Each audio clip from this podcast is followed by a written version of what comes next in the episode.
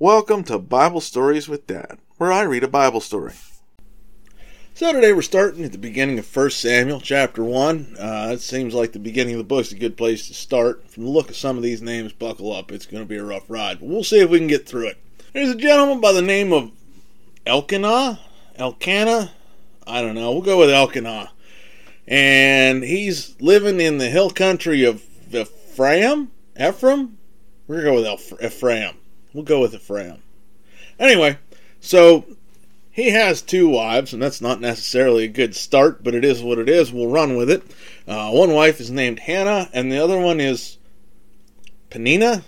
Panina? Panini. I, I don't know. We're gonna go with Panina, maybe, unless I forget what name I picked. So Panina's got some kids, and Hannah doesn't have any. And at that point, not having kids as a married woman was a disgraceful thing. It was embarrassing. If you were a married woman, the expectation was you would have kids.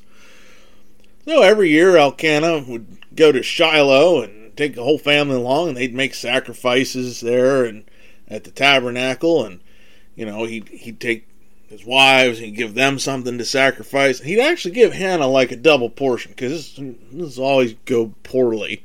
Um, Panini and Hannah, Panina and Hannah don't get along real well. They don't like each other too much, it seems.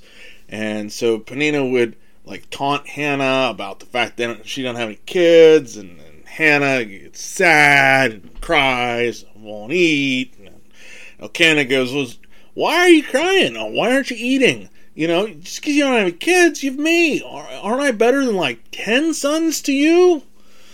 Which you know doesn't really make her feel a whole lot better. But uh, at one point after the, the sacrificial meal, she gets up goes to pray. And Eli's the priest. He's sitting there near the entrance to the tabernacle where he usually does. And he sees Hannah praying. Well, Hannah's, you know, really upset and, and she's crying out to God.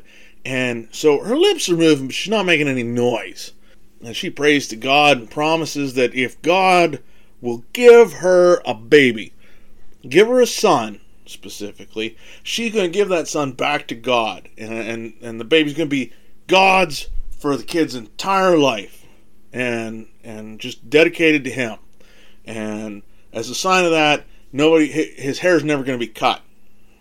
So Eli sees her praying, and uh, he sees her lips moving. He doesn't realize she's praying. He just sees the lips moving. She's not really making any noise. His assumption is that she's drunk. Um, she's not. She didn't have any wine or anything like that, but he assumes she's drunk. And so he, he yells out to her and he's like, You had to come here drunk. Get rid of your wine. She's like, No, no, I haven't been drinking. I'm just really upset and discouraged. I was pouring my heart out to the Lord. And Eli says, Well, go in peace. May God grant your petition, whatever it is you ask of him. So she goes her own way, goes back to, you know, Elkanah or Elkanah, whatever his name was, her husband. Presumably she knew how to pronounce his name at least. Goes back and eats and, you know, wasn't so sad anymore. Next morning, they get up early in the morning, worship God, and then they go home. Shortly after, Hannah gets pregnant, has a baby boy, names him Samuel. Elkanah gets up with his household when the time comes again, because you know baby takes about nine months. So it wouldn't be too much after that. It's it's time for the yearly sacrifice.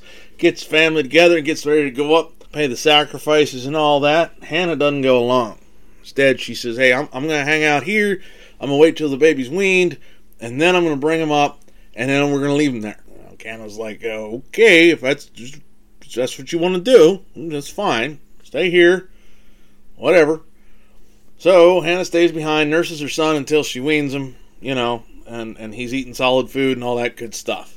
After that, she takes Samuel and a three year old bull and some flour and some wine, and she takes all that to the temple, to the house of the Lord over in Shiloh. Same place they were before. Child's really young for this kind of thing, but but they go, they slaughter the bull, and they take the boy to Eli the priest. She goes, you know, hey, I'm the chick that you uh, that you saw that was praying that you thought was drunk and explaining who she was and all that.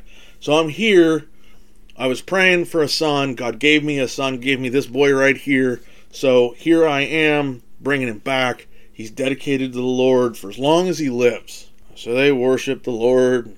Hannah prays, and then she heads home with her husband and all that. Everybody goes home except Samuel stays behind. And Samuel becomes uh, a minister of sorts there at the temple. Now, Eli thought she was drunk originally, possibly because of what he was used to seeing. You see, Eli's sons were priests that served at that temple as well. And the Bible doesn't really spare too many words explaining what sort of people they were. Uh, one translation says, The sons of Eli were worthless men. Another says they were scoundrels with no respect for the Lord or for their duties, even. While the sacrifices were being offered, there was a certain point at which the priest would get a portion. They were to wait for that. Well, they didn't wait. They'd just go ahead and take what they wanted when they wanted it. They weren't following the law or the rules or anything else. They just kind of did whatever they wanted. Pretty worthless people. Kind of not a surprise that he wouldn't think real highly of somebody else, in this case, Hannah. Now, while all this is happening, while his sons are useless, Hannah shows up, drops off Samuel. Samuel's going to start ministering there. And every year, Hannah would show up, bring a robe along for Samuel, and, you know, they'd come up for the sacrifice. He'd give him a robe and, and say hi and visit, probably. And, and Eli would bless Elkanah and Hannah. And Hannah actually did end up having three more sons and two daughters as well. So it's not like this was her only kid. God not only gave her Samuel, but gave her more. Anyway, so Eli's old. Uh, his sons are useless, worthless, whatever. Samuel's hanging out there. And, you know, his mom has more kids now, and he only sees her once a year, but he's helping out at the temple. He's been dedicated to the Lord, and Eli has told his sons, you know, quit misbehaving, quit being bad. If you sin against someone else, God can mediate for you. You're sinning against God. What are you going to do? There's nobody who can mediate for you. Nobody can stand in the middle and be like, yo, God, it, it's all right. It's not that bad. Or here, let me make it better. Anyway, so someone comes to Eli, sent by God, says to Eli, you know, you know, I've done all this stuff for you and for your family, but the way your kids are acting in response to me, we can't let this continue to happen. And, and I'm not going to just look the other way and ignore it. In fact, the time's coming. God's going to put an end to Eli's family serving God. His family, they're all going to die before their time. None of them are going to, to be old. I mean, Eli's already old. His kids aren't going to grow to old age. And as a sign of that, these two particularly worthless ones that are serving, they're going to die on the same day. But God's going to raise up a faithful priest who's going to serve God and do what he's supposed to do.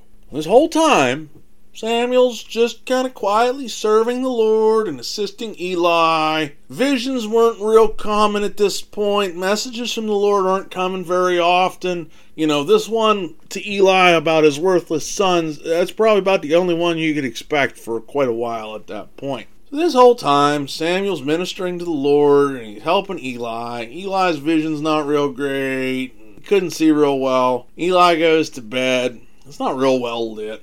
Samuel lays down, and Samuel hears someone hollering for him. Samuel goes, Here I am, and he's running to Eli. You called me, here I am. And Eli's like, I didn't call you. Go, go lay down. So Samuel goes, lays down again, and Lord calls him again. Samuel hears, Samuel! Logical assumption.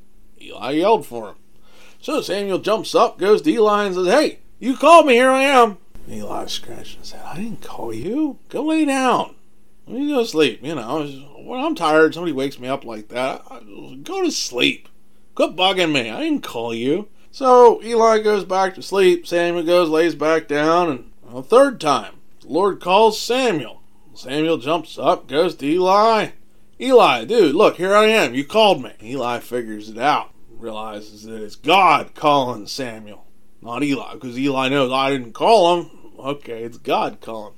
So Eli says to Samuel, Look, go lay back down, and if you hear that same person call you again, just be like, Speak, God, because I'm listening. Samuel went, lay down. And Lord came to Samuel uh, just same way as before and said, Samuel. Samuel says, Hey, speak. I'm listening. And the Lord tells him, I'm going to do something in Israel that everyone's going to hear about. I'm going to follow through on all my threats to Eli. Well, Samuel's not quite sure how to take this. He just sort of stays there in bed until next morning, wakes up, usual time, goes, does his usual thing with opening the tabernacle doors, and he's afraid to tell Eli what happened and what God told him, which makes sense. God told him, hey, I'm going to carry out my threats against Eli. I don't want to be the one to tell Eli, hey, God's going to carry out his threats against you and your family. I don't want to be the one to tell him that. He might get cranky. He might be mad. I wouldn't want to hear it. But Eli calls him over and says, hey, tell me everything. Tell me all that God told you. Okay, Samuel tells him. And Eli doesn't get mad or upset. He's like, all right, well, if that's God's will, let him do it. So Samuel keeps growing up and gets this reputation that what he's saying is reliable and that God speaks to him and sends messages to him through him, and, and people in Israel are, are taking notice. Thanks for joining me. I hope you enjoyed it. Have a blessed week, and I'll see you next time.